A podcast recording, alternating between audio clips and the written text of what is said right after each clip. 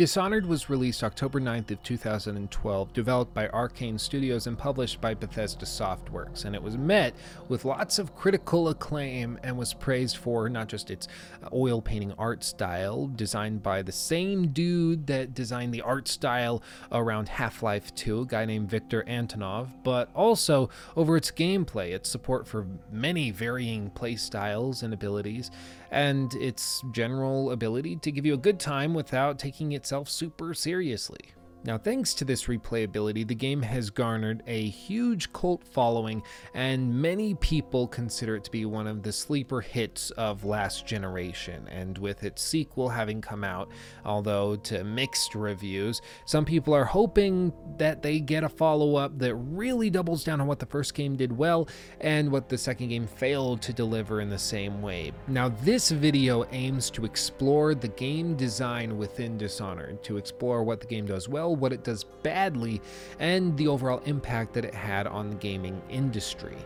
Now, you can call this a critique, you can call this a review, you can call it whatever the heck you want. To be completely honest, I'm not quite sure what it is, but whatever it is, I hope that you enjoy it. Now, we're not going to be doing a whole lot of narrative analysis in this video. More than anything, I might occasionally mention a plot point here or there, but I'm not going to try to spoil anything. I'm not going to try to do anything like that, mainly just because I don't think that that's the point of a video like this, or at least it's not the point I'm trying to convey. We're going to be analyzing the gameplay design and how the gameplay interacts with itself and how it stands up to intense scrutiny and uh, potentially even nitpicking, such as I'm about to employ. So, if you are looking for a narrative, narrative uh, exploration of Dishonored. It's not going to be in this video. I'm sorry. If you want to see that in a future video, leave that comment down below. Let me know, and I'm more than willing to delve into it in detail. It's simply not going to be here. But on the other side, if you haven't played the game before and if you aren't looking for spoilers, you just want to know how the game works and how it functions, go ahead, keep watching. You're not going to find any major spoilers in this video.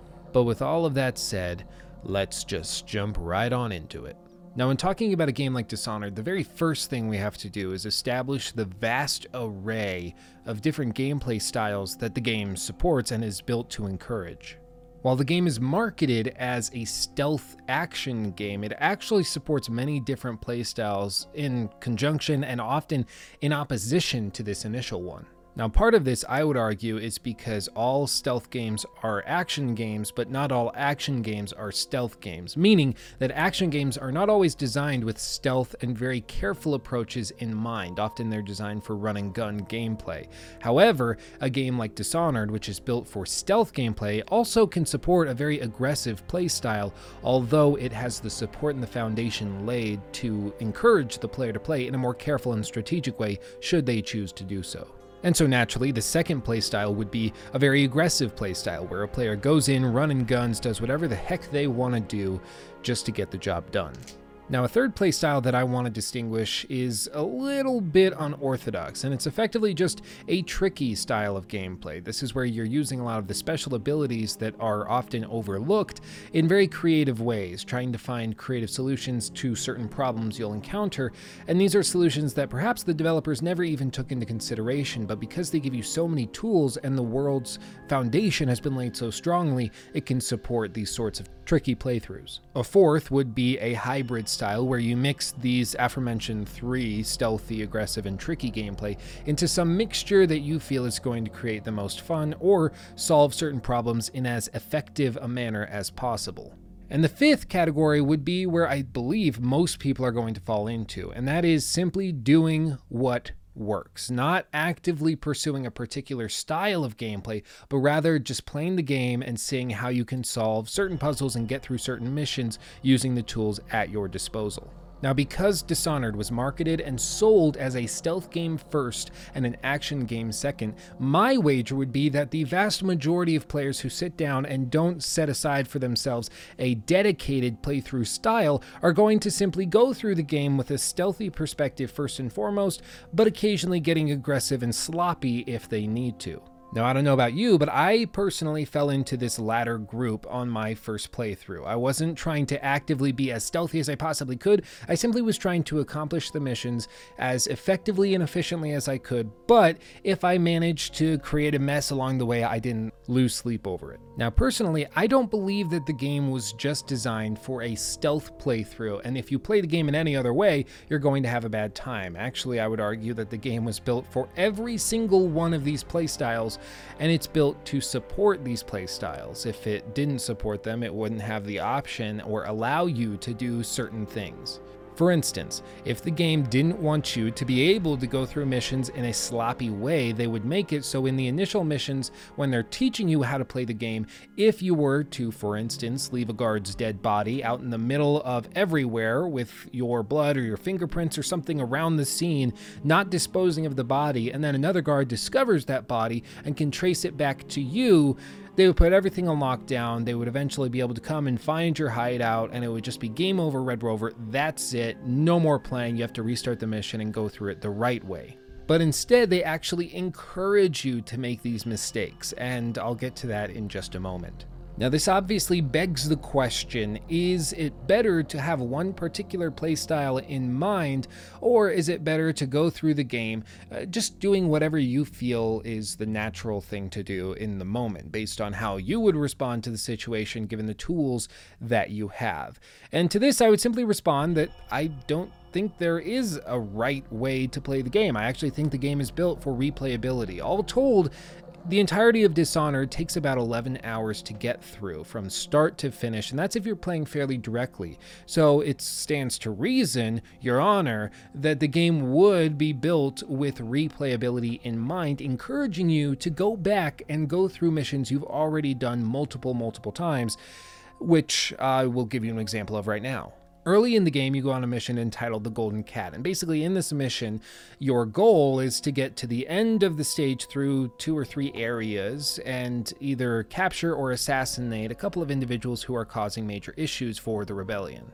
Now, this is simply the task that you are given. You can approach it in any way or manner that you see fit. They don't try to push you into anything. In fact, they even give this pop up saying that there are many paths that you can take and that you should explore as many of them as you possibly can. And I don't know about you, but when I played through this, I finished the quest the first time around, and then I went back and played through it several more times, trying to play as differently as I possibly could every time to see what I could get away with and what would work, what wouldn't work, and what the developers had taken into consideration. And one of the best moments that you can possibly have in a game like Dishonored is when you think that you may be breaking the game because you've gotten to an area that you think you might not have been allowed to. The first time I got onto the roof of the Golden Cat, I thought that I had accessed some secret area, when in reality, the developers had known that that was someplace you could get up to if you were really, really good at using some of the powers that they give you, so much so that they put a guard up there just for quick pickings so that you can get around and head down straight to the balcony where one of your targets is making making the mission an incredibly quick venture. Now, the Golden Cat is not a massive, massive mission. Sure, it's one of the larger ones, especially early in the game, but in the first area of the map, there's roughly four ways by my count to get through it. Th- four different attempts and pathways that you can take. There's usually about three through the second, depending on how you combine them and count them.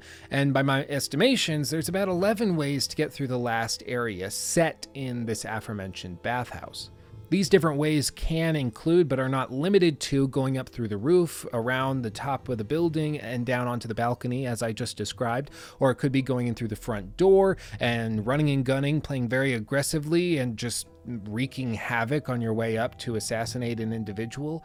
Or it could even be a very, very delicate stealth path through a window above chandeliers, through the lower guts of the bathhouse, where you hear a couple of individuals talking about one of your targets. You steal a key into the room, you get in, you silently kill them, throw them over the balcony, and then escape without anybody knowing the better. There's many, many different ways that you can approach this. And as far as I can tell, the way that the developer, Arkane Studios, actually designed these maps was not to path out certain objective paths that you should try to go on and then lead the player into those paths using certain skills and abilities, as you often see in games that really try to hold your hand. But rather, what you see is a playground and they give you free reign over this area. You can do whatever the heck you want to do, and they give you abilities that have some really cool and interesting consequences so that you can experiment with them, and they encourage you to do so.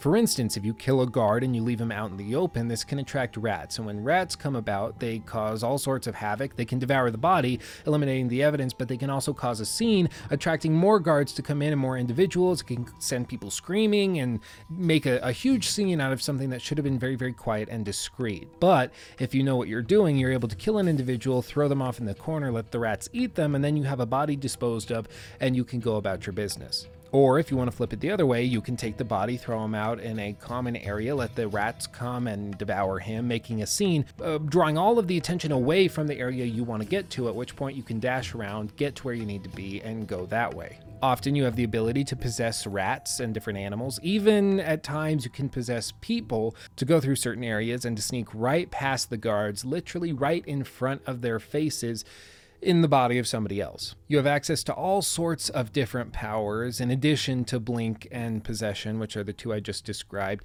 such as wind blast, which allows you to blow wind almost like Fus Ro Dah, throwing somebody way off the balcony, insta killing them. Uh, you can also unlock other abilities to kill enemies once they hit a wall using wind blast on the second tier, or you can use bend time to actually freeze time if you have it on the second tier for roughly about eight real world seconds, and anything you do, any strikes that you deal during that time period are insta kills. So you can get very creative with how you uh, approach certain situations and problems using these abilities. And that's the nice thing is that everybody's going to upgrade and choose different abilities as they go through the game.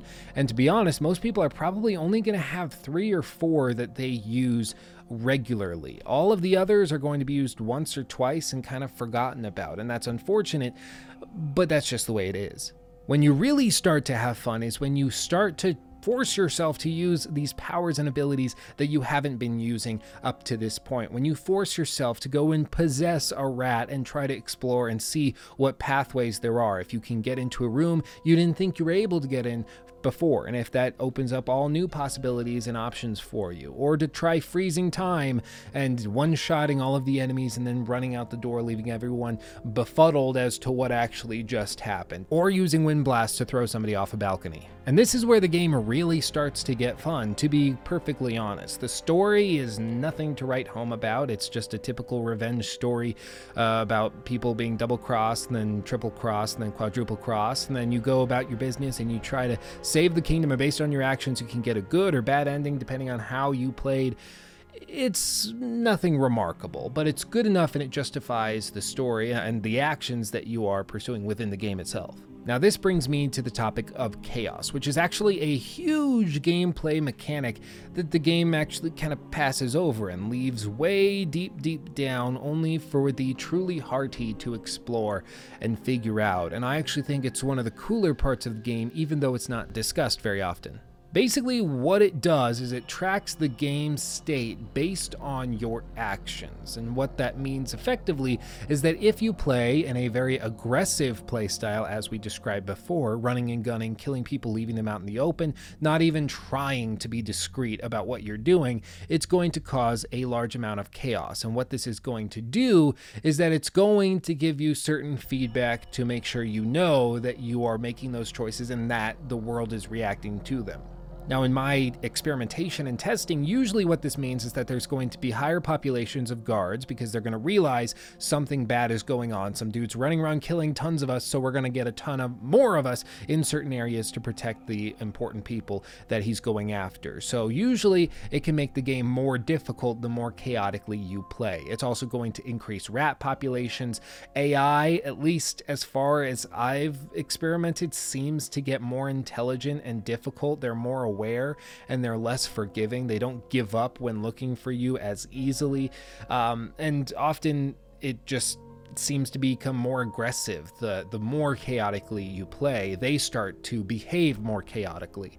And also you get dialogue changes within the guards specifically when they're discussing things with each other and they talk about how bad things have gotten and how things are getting just crazy. It's it's actually pretty interesting all of the different things that they've taken into consideration.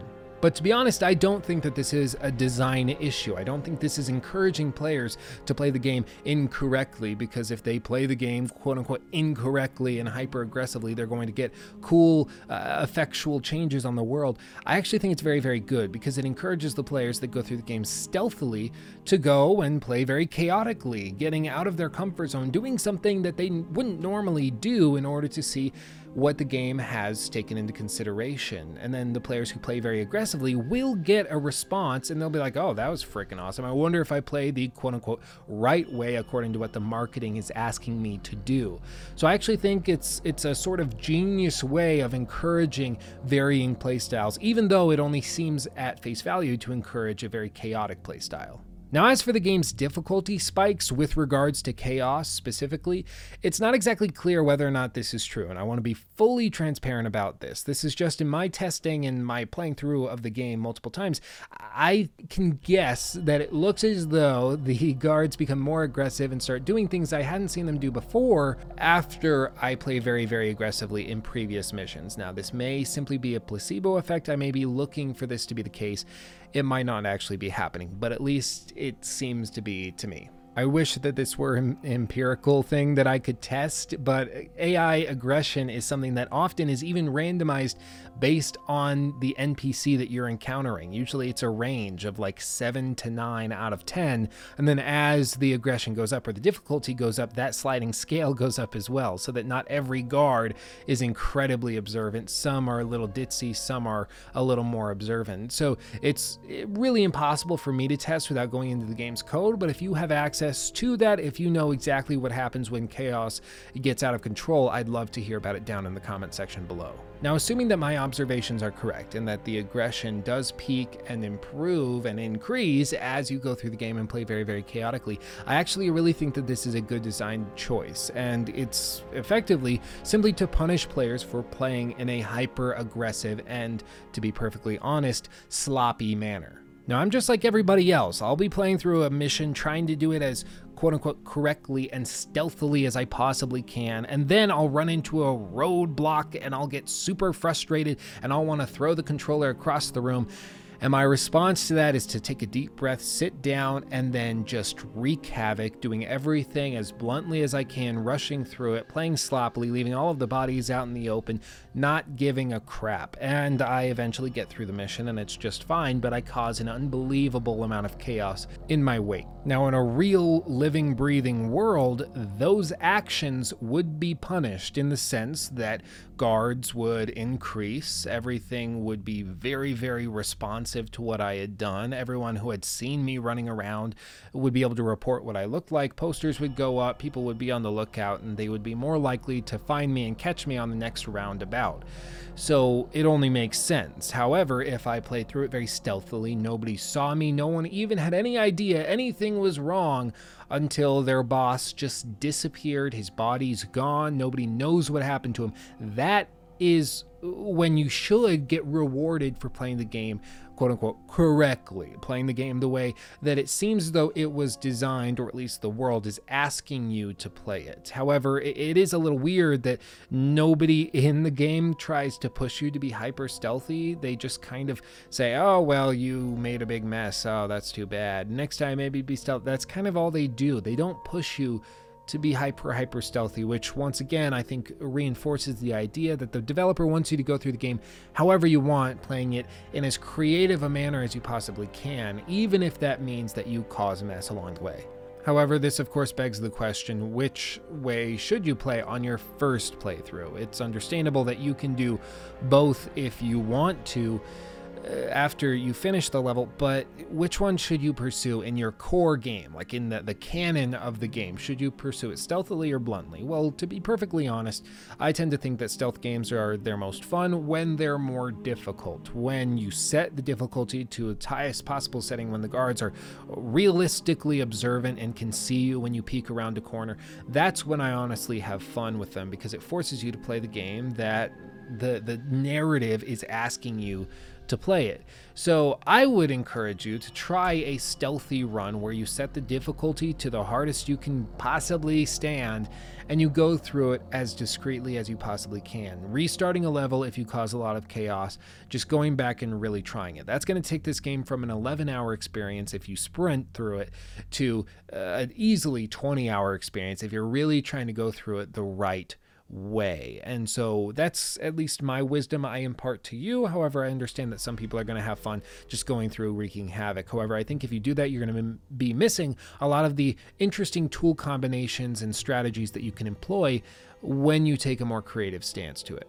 And so I suppose this would be to say that a, a, fair amount of role playing is going to serve you well in a game like Dishonored, because if you approach it as Corvo, as an assassin trying to uh, enact revenge upon an evil regime that seized power and assassinated your boss, it's only understandable that you're going to have a better and more immersive experience. So I can heavily encourage you to do that.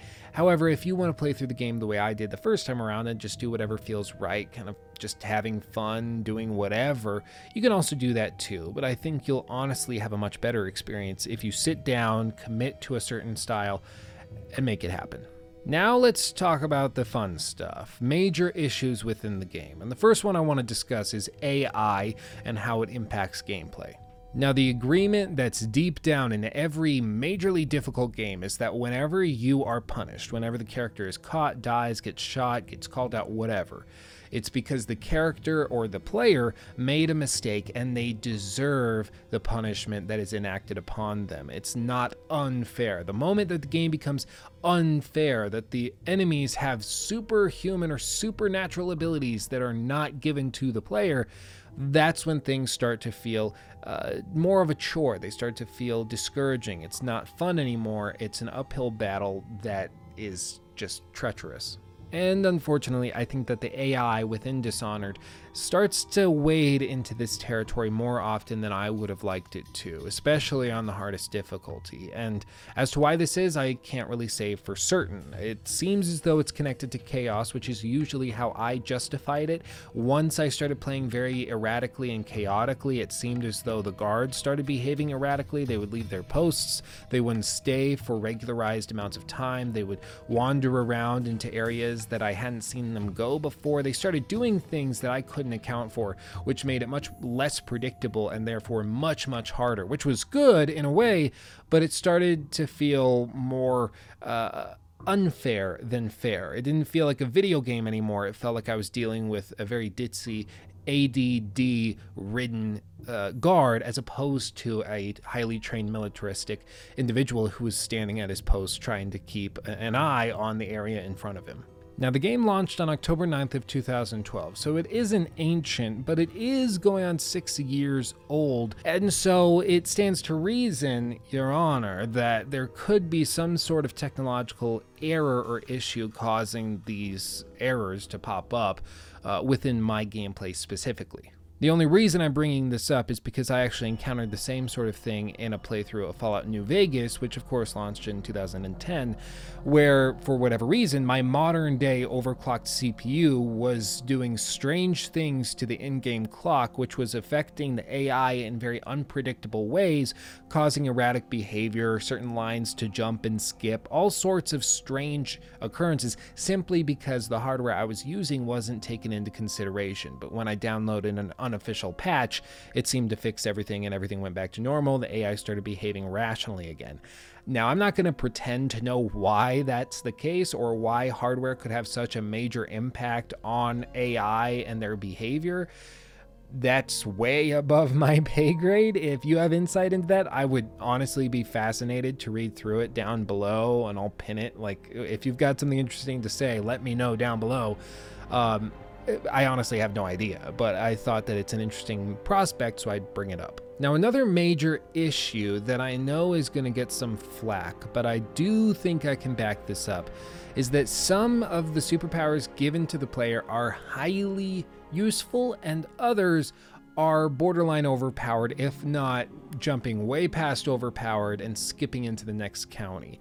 And then, of course, some of them are simply never used at all. They are introduced maybe once or twice, and then you unqueue them from your favorites list and you go about your business. The four that I'll point out and talk about for a moment are Blink, Wind Blast, Bend Time, and Possession. All of these I actually discussed earlier, so I'm going to pull them back here now, and I want to talk about how they're overpowered, if not completely uh, unbalanced and perhaps most importantly, whether or not that actually means anything at all. Now, Blink is an ability that no doubt probably 100% of players are going to be using throughout the course of the game. This is the ability that allows you to dart around the map, jumping up certain walls and climb areas that you wouldn't have been able to get to uh, otherwise, jump around and avoid guards uh, very, very quickly. And this is something that is so often used, and uh, honestly, I don't think you can get through the entire game without using it at least a few times it seems as though it's something that should be its own thing, not necessarily just another power in line with like Wind Blast, Bend Time, and Possession, because those are actually fairly rarely used. It's not used anywhere near as often as Blink, so it almost seems as though Blink should be its own ability, like its own button, and it doesn't have a meter that fills or decreases, maybe a stamina meter that uh, deals with your sprinting and climbing ability, and then it also deals with the blink. It just seems as though Blink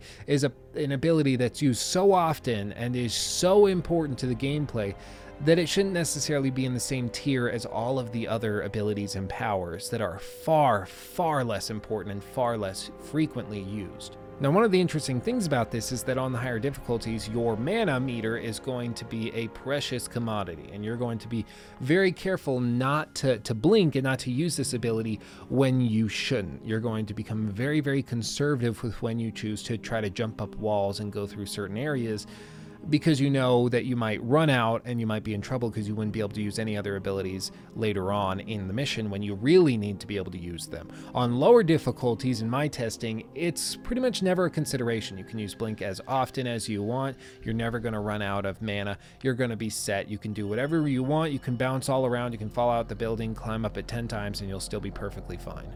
Now, there's another big issue with Blink, but I'm going to save that for uh, another moment later on in the video, and I'm going to get there in just a second. But before I do that, I want to move on to Wind Blast, Bend Time, and Possession. Now, these are three abilities that I would consider second tier, especially to something like Blink. They're not going to be used by the majority of players. These are um, abilities, specifically when I refer to them, I'm talking about the second tier level. So these are when you choose to use charms to actually upgrade them and get the more powerful versions of the abilities which is when they actually start to get to the point where I would argue they're overpowered.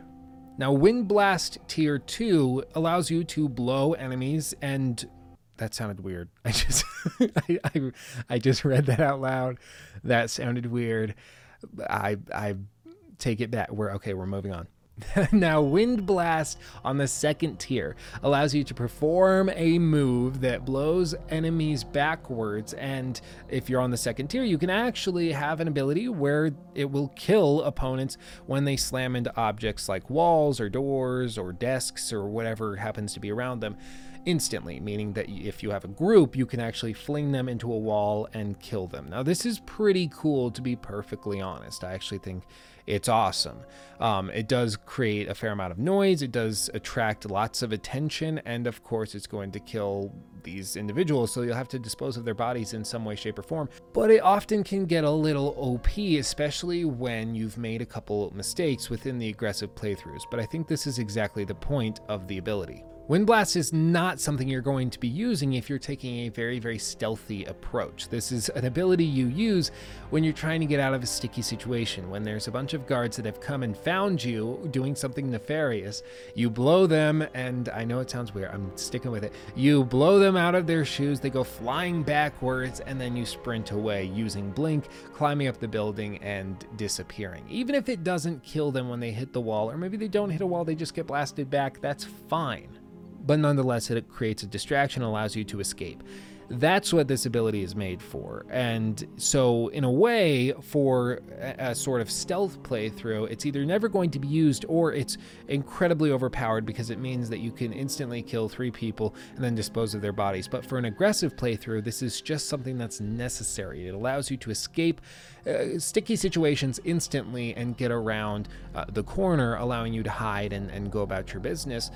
And so, in that regard, for multiple playstyles, I think it's important to have something like this, but that doesn't change the fact that it's incredibly powerful for what it does. But more on all of that in just a second Bend time on the second tier, as I said, is going to freeze time for about eight seconds, allowing you to get away with a lot of shady crap. This is something that you're going to be able to use not just in stealthy playthroughs, but aggressive playthroughs. In those sticky situations, you'll be able to freeze time, get around the corner, do whatever you need to do. Or in stealth playthroughs, you can freeze time, take your quick shot when nobody's moving, and then dart around the corner and go uh, escape where you need to go. Now, bend time takes 60% of your mana bar, which actually makes it the most uh, hungry or tied for the most hungry single power that you can employ in the entirety of the game.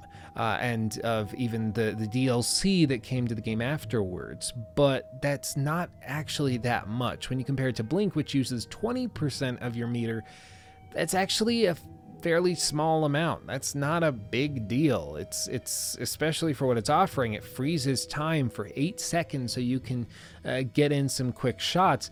To be perfectly honest, I think they should have upped this to 100% in order to use bend time or freeze time or wind blast or one of these more powerful uh, powers. I think they should have had a one hit drain your meter uh, requirement. So when you use it, it's going to drain it fully. You need to refill otherwise. That's going to make it much more strategic when you choose to employ it.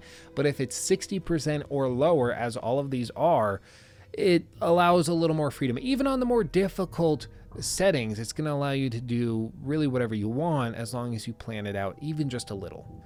And lastly, possession. This one's just really, really cool, but on the second tier, it allows you to possess humans even though you can't attack or kill or do anything like that um, while possessing an enemy or uh, a civilian or an NPC.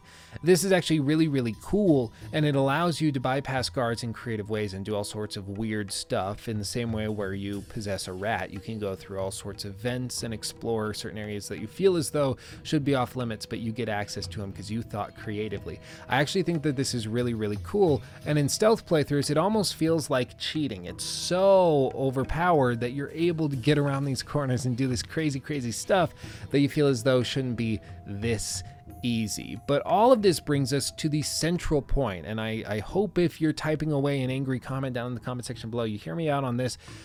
Because while I do think that these are all overpowered abilities, I think that's okay.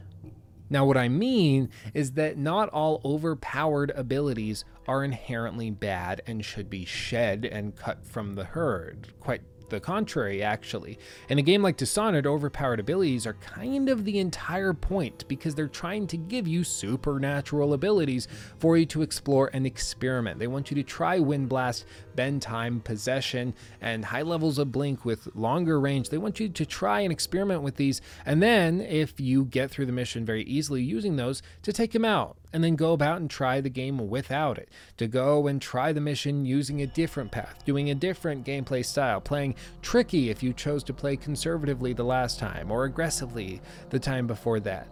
And that's the entire point. So while they are overpowered, certainly, I don't think it's a bad thing.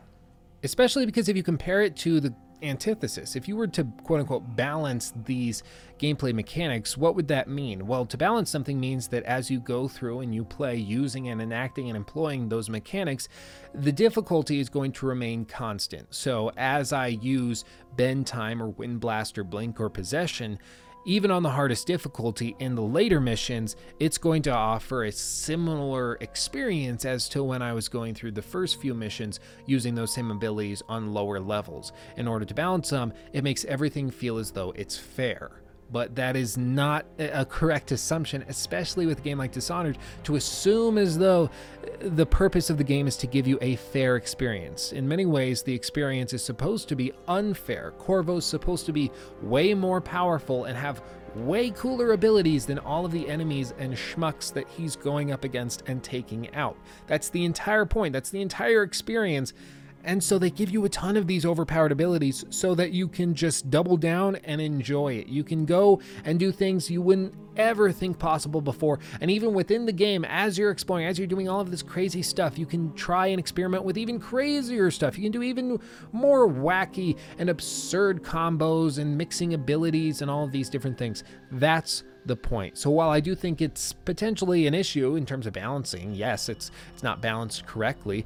I think it's balanced uh, appropriately for the game. So I, I think that's a small distinction to make, but I actually think it has major consequences on the outlay of the whole game. And I hope all of this has made sense. It's kind of hard to describe and explain. If, if it's not clear, let me know down below um, and I can try to rephrase it in a comment. But at its core, I think I would just say that while they are overpowered it's not a bad thing. In fact, I actually think that the overpowered abilities can help the gameplay experience, or at least what they're trying to do with replayability to encourage you to go through the missions multiple times. If you play through the game only once, only going through it using the, the path uh, more traveled instead of the path less traveled, it's going to harm your experience. You're going to have less fun than the person who experiments with all of these overpowered abilities.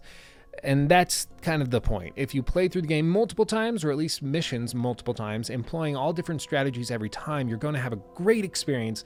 But if you go through it only once, you're going to be losing out. Now, another issue, which is an issue I've encountered in many games that try to encourage stealth, uh, it's simply the bow. It's a headshot machine, effectively. Like, it gets to the point where it feels, once again, almost overpowered, like you're cheating whenever you headshot an enemy, it's just like, okay, well, there you go. And especially once you start mixing it with some of these other abilities like bend time and those uh, types of things, it does start to feel like you aren't supposed to be employing this tactic. Especially on higher difficulties, it seems as though there should be some sort of enemy variety that can withstand headshots with the bow specifically or with other weapons and abilities.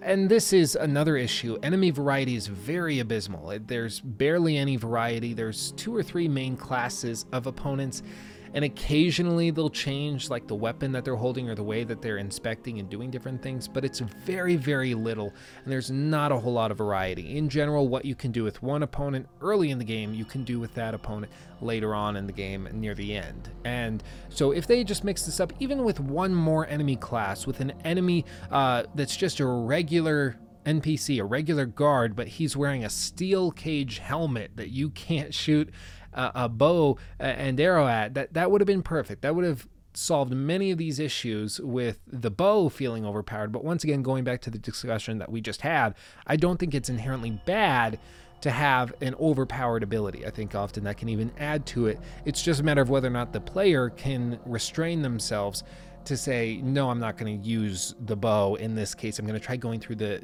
mission this time around without using the bow whatsoever. Now, there do seem to be methods and uh, devices that the game developers set in place to try to encourage a variety of different weaponry to be employed as you go through the game. Things such as ammo and crafting and uh, finding mana and health uh, containers and potions. Those types of things are in the game, and for health and mana, it is a major consideration. Uh, but Quite often, you can just buy more ammunition as you need it from the shop at the central hub of the game. It's only near the end, uh, in the last mission and a half or so, that you get cut off from the store that you've been going to in order to purchase more and more ammunition. Now, if you've played through the game at least once, you'll know that this was coming, so you're able to plan out and save and retain some of that ammunition ahead of time. But once again, it's only a real issue on the higher difficulties. On the lower difficulties, there's ammunition everywhere, and it's not really a concern or an issue uh, at all. And so it really depends on how you're playing through the game, what that initial difficulty level was set at. But if it's anything other than hard, it's really not an issue whatsoever. Now, this brings me to the last and perhaps most important and significant issue with stealth games across the board, and Dishonored falls into this trap exactly the same. Now, remember that we were talking about Blink as an ability that allows you to sprint around the map, getting from place uh, A to place B very, very quickly. And it uses so little mana that quite often it's not even really a consideration. You don't really have to think about using it, you just kind of do. And I said that this feeds into another major issue with the game, but that we talk about it a little bit later. Now we're going to talk about that, and it is what I call the sprinting problem. In all games that encourage stealth, whether you're talking about Outlast, whether you're talking about uh, Metal Gear Solid, whether you're talking about Dishonored, one of the major issues that no developer seems to have really gotten over is the fact that when you get into trouble, you can simply sprint away, and if you get around the corner, the AI doesn't really know what to do. They're programmed to give up after a certain amount of time. After they round the corner, they don't see you. They walk in a line, they go back, they double check the area that just came from. Then they give up and they go about their business and they kind of forget about you.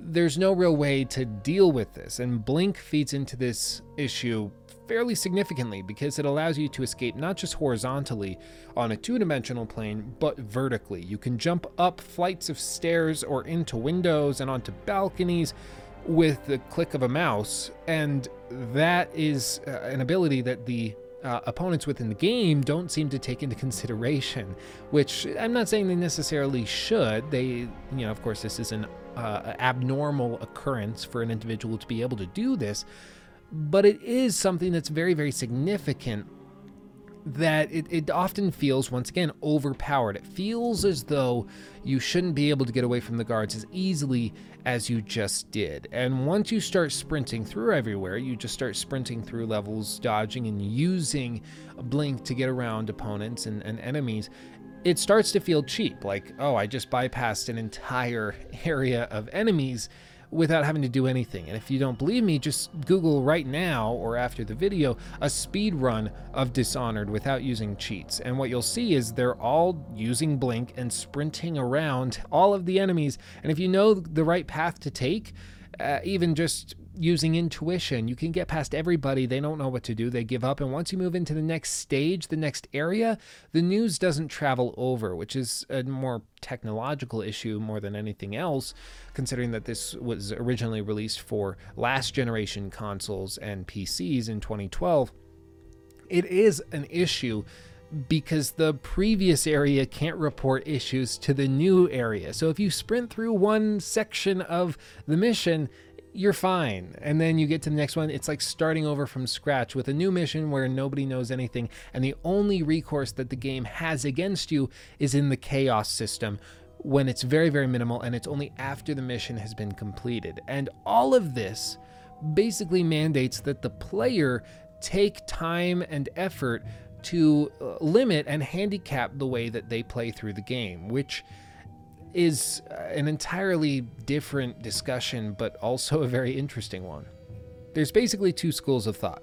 On the one hand, there's the school that believes that you shouldn't have to actively consider how you're playing the game or handicap yourself in order to have a good time. The game's developer should have taken those things into consideration and should be making adjustments so that you can play the game just naturally and organically and have a great time no matter what you're doing.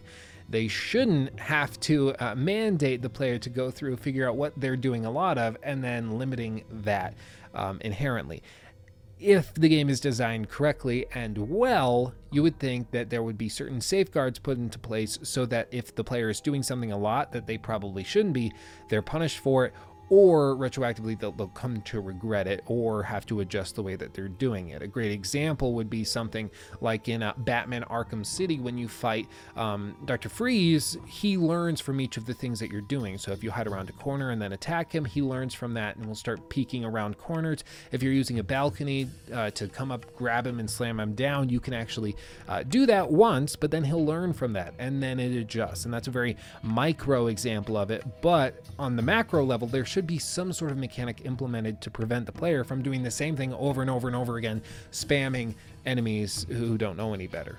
And to be perfectly honest, on this, I'm kind of torn. To be honest, uh, Dishonored was designed, as far as I can tell, with uh, the the former in mind. You are supposed to actively try and handicap yourself so that you have the experience that you want to have. So after you play through the game the first time, you have to go back through playing the game the way you think the developer might want you to, or trying to play more stealthily or aggressively to experiment with these different things. Oh, I was using the bow a lot and that was really, really easy. I need to go back through this again and not use the bow at all. And then I'm going to try not to use Blink anywhere near as often to see if that changes it and, and if I have more fun with that. And to be perfectly honest, I'm not really sure if that's a bad thing. It's just a different way of designing a game. Some people are going to hate it, absolutely. Some people are only going to play through Dishonored and its missions once, and then they're going to check out and go about their day, and they're going to forget all about the game's gameplay mechanics and they're going to move on and it was a meh experience at best. Oh well. But others are going to play through this game multiple, multiple times, uh, perhaps even a dozen times, trying all different methods and experimenting with all different mechanics. And that's going to allow them to have an incredible experience, way beyond what that first player was able to accomplish. But it's because they were willing to handicap and experiment with themselves uh, in the game world that was provided to them. So I don't think that it's necessarily a bad thing. I think it's just the way the game is. So if you haven't played Dishonored yet and you're going through this video for whatever reason, trying to decipher whether or not it's worth your time, if you're not the type of player that can sit down and experiment like that, I don't recommend this game whatsoever. I, I, think that you'd absolutely hate it. I think you play through it once, you'd be like, eh, eh, it's okay. And then you'd be kind of pissed off that the game was so short and you'd go about your day. If you can get it for two bucks, five bucks, even 10 bucks, go for it. But other than that, you probably wouldn't think it's worth your time. However, if you're the type of player that's willing to experiment, willing to create the experience you want to have, I think you should give it a shot, and I think you would honestly enjoy it. But that's about it. I'll stop talking your ear off now, and you can go spend time with your friends and family who I'm sure have much more interesting things to say than I. But if you did enjoy this video and if you want to see more like it, please check out the merch store down below. If that interests you, if you want to get something physical you can get your hands on, like a cool t shirt or mug, or if you want to support the channel through Patreon, get early access to videos like this one before anyone else on the planet gets access to it.